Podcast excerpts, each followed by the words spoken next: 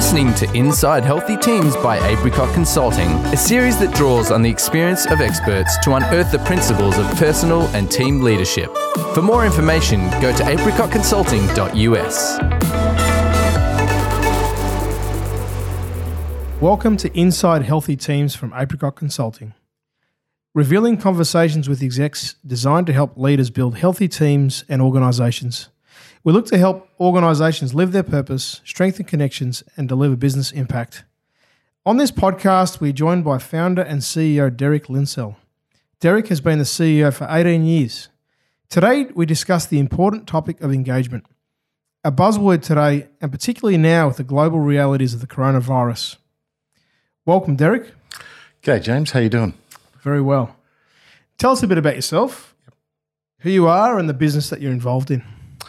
Um, so, as you said, I've been involved with Apricot right from the very beginning, and we've moved it from a single practice uh, consultancy to a uh, where we've now got offices around the world. Um, we've focused always in the, the soft areas of organisations because the soft stuff's the hard stuff. And we've tweaked that along the way to the point now that one of the most exciting things for me is the development of our Culture Impact Index, which is where we've identified the seven areas of uh, what makes a healthy culture, what makes a healthy team, or what makes a healthy organisation.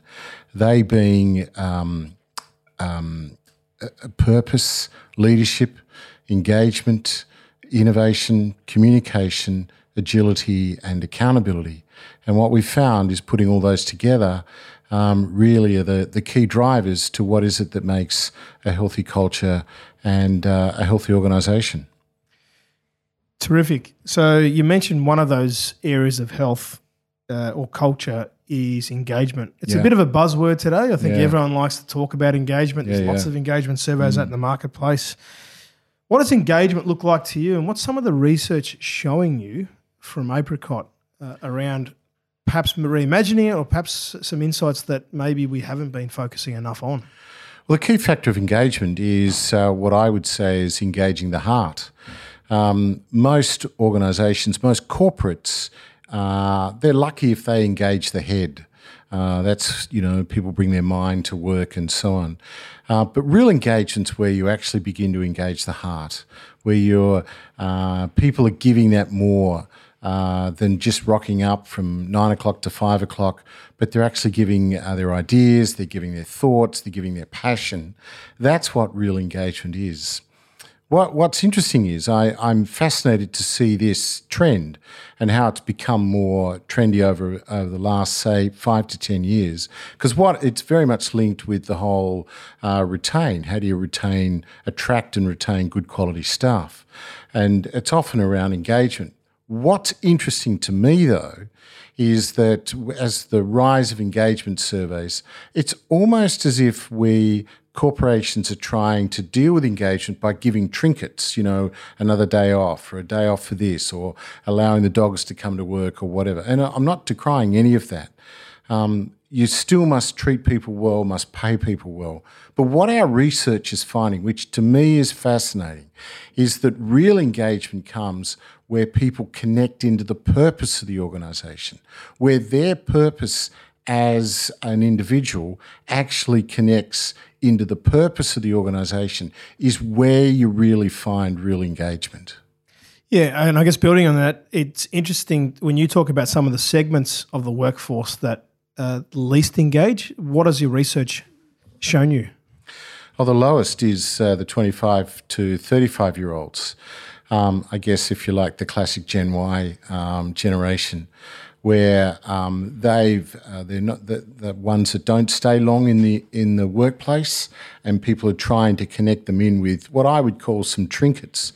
What our research is showing is because these folks are that age are really connected into issues of justice and compassion and environmental issues.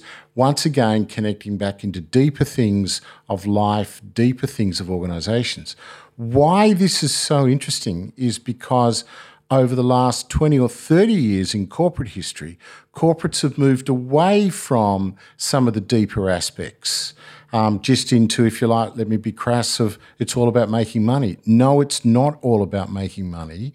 That's a given. You've got to do that to stay healthy or to stay alive. But if you want to keep your good quality people, you can't just focus around the money. It's got to be about what difference they are making in the broader workplace. So, engagement happens where you connect back into the meaning and the purpose of the organization? Because it came into being for i don't know how long it's been it came into being for a purpose at some stage connected back into that but also through shared value programs and corporate responsibility programs, engaging into actually what is it doing in the community, what's it doing beyond itself, what's it doing in giving away, that's where you begin to tap into some of that engagement of that generation of uh, 25 to 35. You mentioned shared value before. How is that different from a CSR program when you're wrapping that back into an engagement? Uh, what's your experience of Apricot been in the shared value space, and, and how's that driving engagement? Yeah, good question. So, corporate responsibility is, if you like, simply about corporations uh, looking to be involved. You know, they've picked up this theme, looking to be involved in broader society. So, in kind of tacky terms, it's almost like where the corporate goes and uh, pats, you know, a kid on the top of the head, the poor kid on the top of the head, or the kid with cancer in hospital gives them money or whatever. What our research is finding is that that is okay, but it doesn't really uh, get the engagement you want. Shared value is where you are serious about engaging with the not for profit or the social issue that has benefits back for the corporation, benefits for the not for profit, and benefits for the broader society. Then you're starting to dig at deeper levels, you're starting to make impact both with the issue, both with the not for profit, and also with the owner organisation, allowing that generation to begin to connect back into there. That works, that's really clever stuff.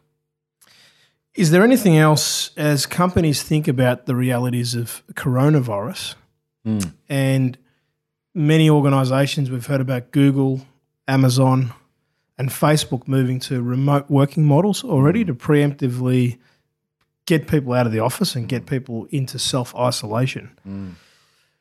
How do we continue to maintain engagement in that in those contexts? I think this is a fascinating time in corporate history because in many ways people have kind of thought, well, you know, if someone rocks up to work, I've got them engaged. Well, we've known that's been nonsense for ages. Uh, what it has done, though, is allowed the sense of team and so on.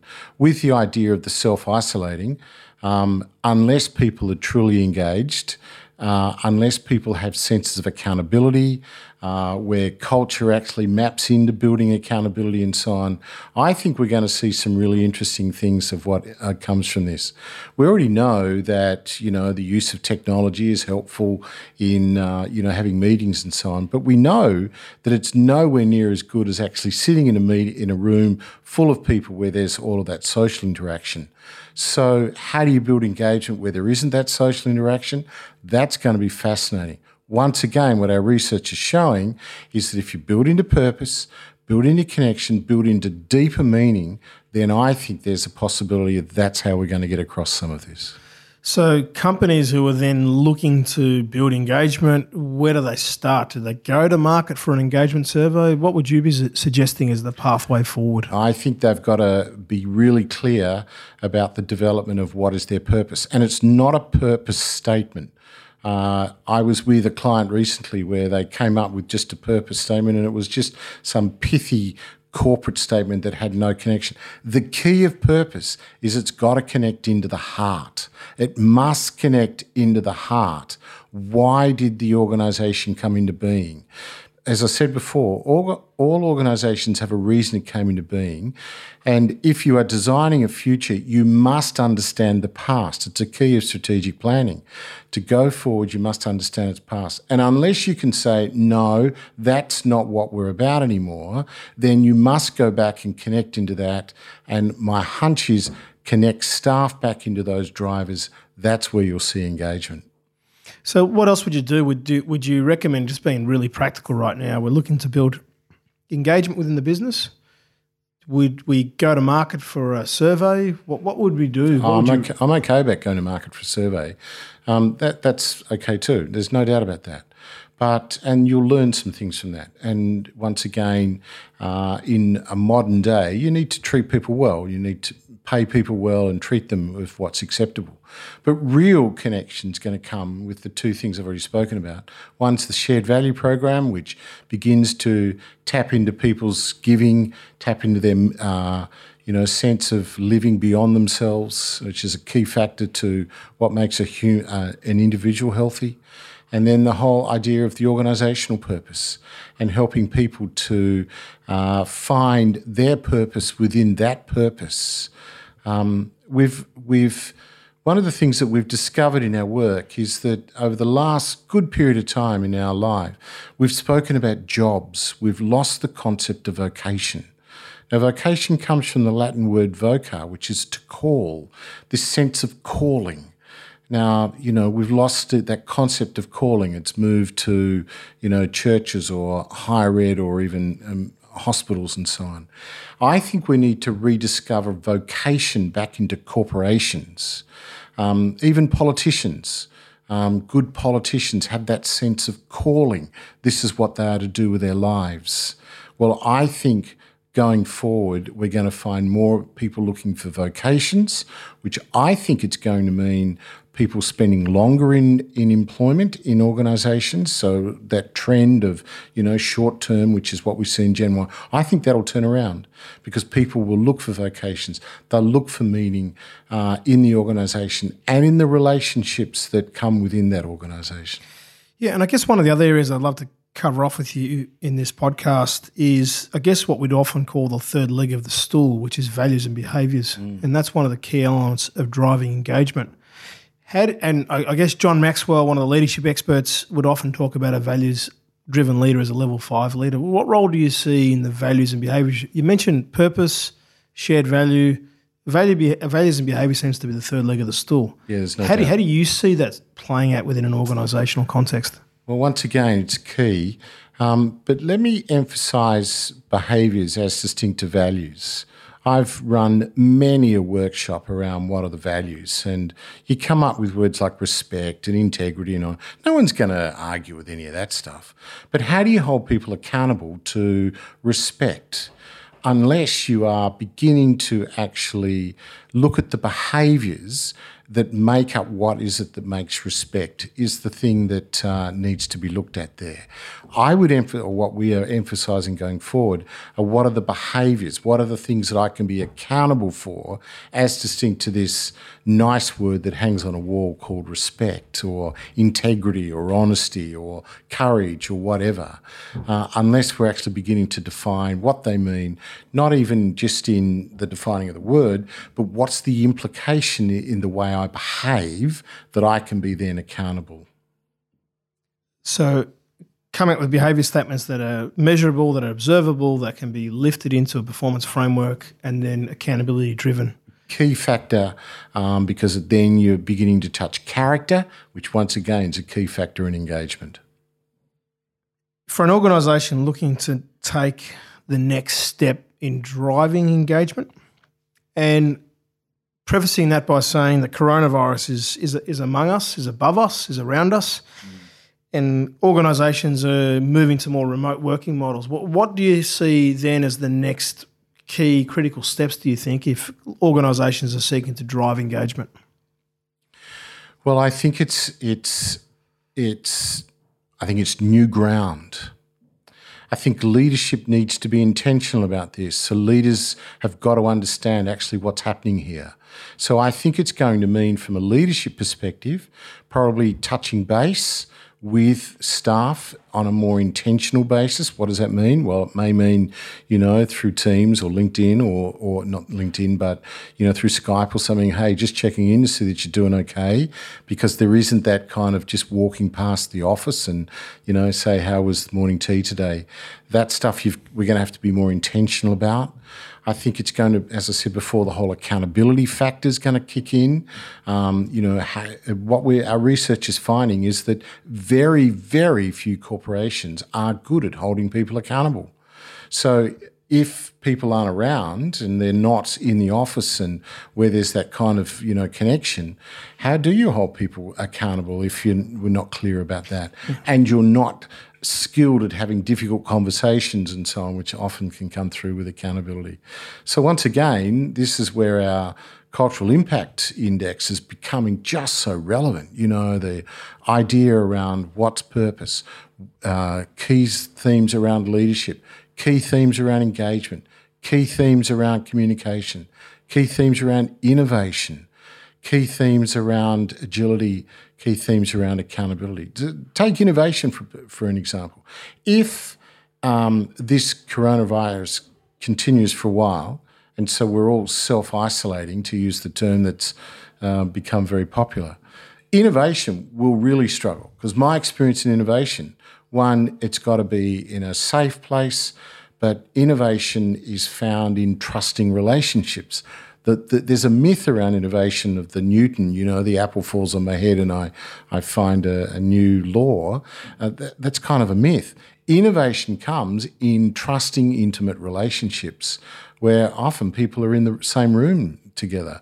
How are we going to do that in isolation over video? I think there's a lot of thinking to be done in that space talk about agility and the role of that in this new era. And I mm. guess it connects back to engagement, but certainly this is a, if we're talking about coronavirus for a moment, because obviously it is a macro and a mm. micro reality right now, as the role of agility and being adaptable and well, that's that's the fascinating part to me. How agile are organisations going to be in actually living in industry where we've never done this before? How are we going to do this? I've got no idea. And I think it's going to be fascinating. That's why I'm saying leaders are going to have to be intentional about this. Um, how are they going to be agile about how to connect with people? Um, agile about accountability. You know, those there's things. a technology piece too. You're moving from meetings to virtual meetings. Correct. Communication that goes with that. Correct. You know, how do you keep people uh, interest? Um, you know, when you uh, so take an extrovert. I'm an extrovert, so I'm I'm empowered to have people around me all the time. If I'm on my own, I'm going to go nuts.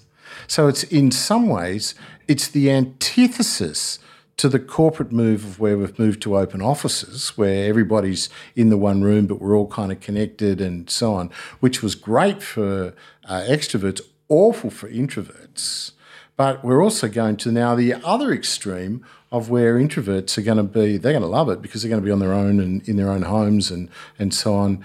Uh, extroverts are going to struggle. What's also then going to be interesting is that once the virus gets solved or we get an antidote or whatever, actually getting people back mm. into the community office. Now that's going to be an interesting thing. Mm. So the role of, the role of a leader then as a as a change manager as a is huge. As a shepherd, as a, as, as a, guide. Shep- uh, that's as a coach. As a coach. Is huge going forward. There's yeah. no doubts. It sounds like a positions Apricot in a very good spot to be able to help organisations who are looking to make that transition in this time. Oh, I think that's right. I think that's right. It's actually, uh, and how do we do that? Well, we've got to walk with people in the midst of this. Mm. Um, there is no other way I know um, because you've got to walk with people because it's a sense of discovery of the ways uh, uh, together.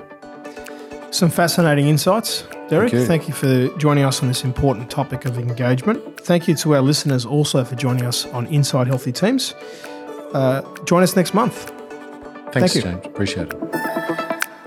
Thanks for listening to Inside Healthy Teams by Apricot Consulting. We hope you found it helpful. And if you did, it would help us if you could rate and review this episode on your podcast platform and subscribe for more episodes. For more information, go to apricotconsulting.us.